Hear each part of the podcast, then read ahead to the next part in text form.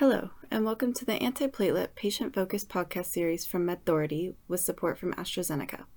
For further information or to learn more about antiplatelet therapies, please visit the Antiplatelet Learning Zone at medthority.com. We now join Professor Robert Storey and Dr. Marc Bonaca for a patient case discussion.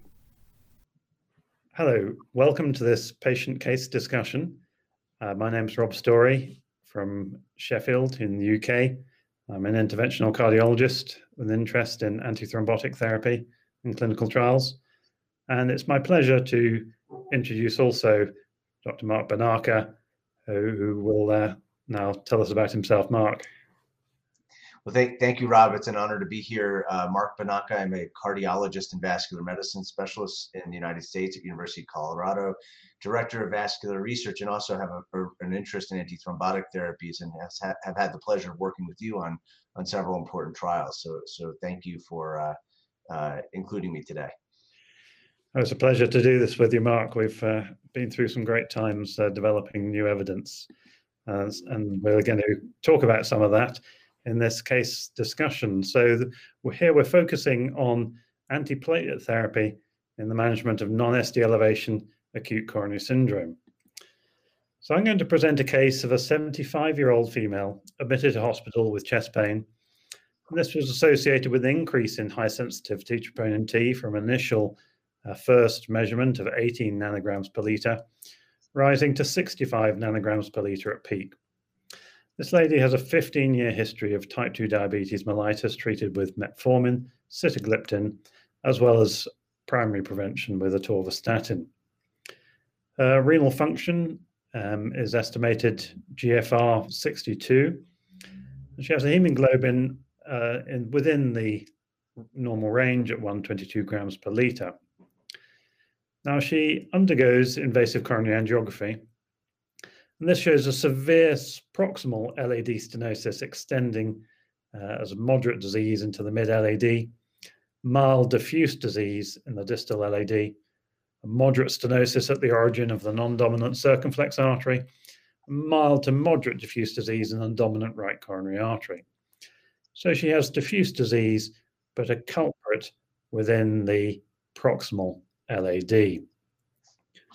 So She's initiated on aspirin and ticagrelor with loading doses, pending transfer to tertiary centre to undergo coronary angiography. And for coronary angiography, she's treated with sequential drug-eluting stents in the proximal to mid LAD, with the mid LAD stent being 2.75 millimeters by 18 millimeters, and the proximal abutting stent 3.0 by 26 millimeters. And the angiographic result is excellent. She didn't have any uh, intravascular imaging um, and was discharged on aspirin, ticagrelor, metformin, sitagliptin.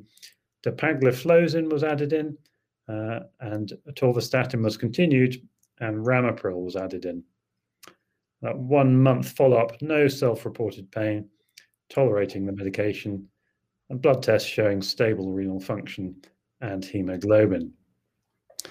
So, Mark, perhaps I could sort of hand over to you to get your thoughts on the management here. Is this what you'd consider fairly standard management for a patient, or does it deviate from uh, how you'd normally treat this patient? Yeah, th- thank, thanks, Rob. I think this is, um, you know, a very high risk patient. You know, this is someone who is uh, 75, who has diabetes, multi-vessel coronary disease, obviously coming in with an acute coronary syndrome, and so um, you know, very high risk. Um, I think appropriately, you know, treated with uh, um, percutaneous intervention, and then the medical therapy I think is is quite good. I mean, using uh, dual antiplatelet therapy with a potent agent. Um, you know, I think adding dapagliflozin, given uh, diabetes and what we know about um, you know long-term outcomes in patients with established coronary disease, and then atorvastatin. I, I suppose I might just question what what her LDL was, um, and then you know whether there was an opportunity to in, intensify lipid lowering, man, uh, lipid lowering. But otherwise, I think um, she was appropriately treated and a very very high risk individual. Yes, good point about lipids. So she had her atorvastatin increased to 80 milligrams, and then would have follow up uh, of her LDL cholesterol at, at, one month. So there's this question of pre-treatment. Um, so in this case, we pre-treated with ticagrelor. Um, it, what's your sort of take on that? Because it's been quite a controversial uh, topic of uh, of late. Well, it's a great question. I think it's a debate at every major conference, and obviously there have been you know several trials that have looked at this. You know, I, I guess my uh, take in our practice is that for patients um, that are going quickly to the cath lab uh, with the same, you know, in the same day or the next morning, if they come in in the evening, we, we generally don't pre-treat because the the time opportunity for benefit is relatively short, and, and there is some risk. However, for patients that are going to be transferred or they're going to wait several days to get to the cath lab, it's reasonable to pre-treat. I think the things that would give me pause would be, is she at high risk of bleeding? And I don't see any markers of high risk of bleeding. She has a normal hemoglobin, which you know is a potent marker. And then I guess the other question is, what is the likelihood that she would need bypass surgery? Although I think, you know, there, there are other strategies to deal with that. She, she may, um, being having diabetes, been at heightened risk of that, but I'm not sure that would stay stay my hand. So I think pre-treatment is personalized uh, and probably best applied to the patient who's going to wait a few days uh, before intervention. Thanks. Yes. So, I mean, I guess in terms of bleeding risk, she's 75 uh, and female. So, I guess those are a couple of uh, pointers towards uh, increased bleeding risk. But as you point out, she she's not anemic. Uh, and uh, I should add that there's no previous history of hospitalization for bleeding, uh, which, as, as, you've shown in Pegasus, is an important uh, factors for determining the risk benefit profile of dual antiplatelet therapy. Um, I, I think uh, I agree. It's really a matter of timing. You know, sort of UK practice is to pre-treat generally. Uh, ticagrelor's reversibility uh, gives you the option of washout within three to five days prior to bypass surgery if that proves necessary after invasive coronary angiography. And, and often patients take that time for sort of work up towards surgery in the UK rather than going very rapidly. But I think in centres where you can get a patient straight to the cath lab, uh, ideally from the emergency department, having done the sort of blood testing, and then get a diagnosis, decide on treatment, and if there's an option to go for surgery, in the next day or so, then no pre-treatment gives benefits in terms of efficiency of treatment and avoiding unnecessary bleeding risk in those who prove not to have a coronary thrombotic event. I guess in this case, there's sort of a number of risk factors and troponin increase, which make it likely that this is going to be a coronary thrombotic event. But of course, we know that there's exceptions to that rule, including Takotsubo cardiomyopathy and um, type 2 myocardial infarction in the context of other um, diseases. So I guess the sort of big question, really, in the case of this lady is how long are we going to prescribe aspirin and ticagrelor in, in combination? What's your thoughts on that? Thanks, Rob. Yeah, I think it's a hot topic, and there's so much data, and I, th- I think it is a bit confusing. You know, I, I, I guess I would start with the notion that she's ruptured a plaque, and that um, you know, in, in almost every data set, those patients who come in with true acute coronary syndrome remain at long-term heightened risk of recurrent atherothrombosis, and that puts her in a different category for me than the elective PCI patient. She also has uh, multiple ischemic risk factors, age, diabetes, multi-vessel disease, and her anatomy concerns me with a proximal LAD lesion. So, you know, um, for me, this is someone that that I think has long-term atherothrombotic risk that's modifiable with a more potent long-term strategy. Now, as you noted, given her age and being female, you might worry about bleeding, but but those also are things that are associated with risk. And so I, I wouldn't necessarily want to treat her differently for that and be, that she hasn't had a bleed before and her hemoglobin is normal, I think a strategy of longer term uh, antithrombotic protection probably be what I favor. Um, so I, I, would consider her, you know, certainly for for 12 months of DAPT. Um, but after 12 months, I think, you know, provided she's tolerating therapy, I think long term um, um, uh, aspirin ticagrelor be reasonable. Obviously, with if within the first 12 months there were an issue, you could try a lower dose of ticagrelor, or, or you know there are data for dropping aspirin. I think P2Y12 inhibition really is critical in her. Um, but I think she, you know if she were tolerating uh, at 12 months, I would consider long-term therapy. What, what do you think, Rob? What, what would be your take for that? Well, I think this is a very challenging area because I think I, I completely agree with you. She's got uh, a high long-term risk. That risk is not going to go away. Um, but on the other hand, she does have these factors that increase the risk of bleeding. And data from a number of the ticagrelor monotherapy trials now showing that you can drop the aspirin and uh, thereby reduce the uh, rates of bleeding. But the data suggests that that's not uh, the cost of increased ischemic events, at least in the broad population of patients that have been entered into those trials. Now, then we have the question do those trials represent, you know, sort of some of the higher risk patients that we're seeing in clinical practice, perhaps such as this lady with multivessel disease and diabetes? I think there's a little bit of uncertainty there it's clear that modern PCI has really transformed the prognosis of these patients who treating the culprit disease with modern PCI techniques, well implanted stents, um, seem to heal within three months uh, with very little stent thrombosis risk after that. So we're sort of moving away from treating the stent thrombosis risk, um, which evaporates within that three month period, it seems. Um, and considering the treatment of the sort of non culprit disease that's not been stented uh, in the context of the other risk factors. Now, this lady does have the diabetes and multivessel disease, much of which has not been treated. Um, and so that puts her at heightened risk. Is this a lady who's suitable for ticagrelor monotherapy?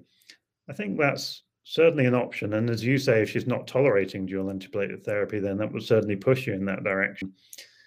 We do have meta-analysis of the ticagrelor monotherapy trial suggesting, particularly in women, that um, you know there may be reduced mortality with monotherapy. Now, what the mechanisms are for that are not absolutely clear. I mean, certainly if you reduce bleeding, then you may reduce the sequelae of that, including cases where people stop all the antiplatelet therapy at a time when someone's bled and is having a pro-inflammatory, pro-thrombotic response, that may lead to an increase in thrombotic events uh, and lead to increased mortality.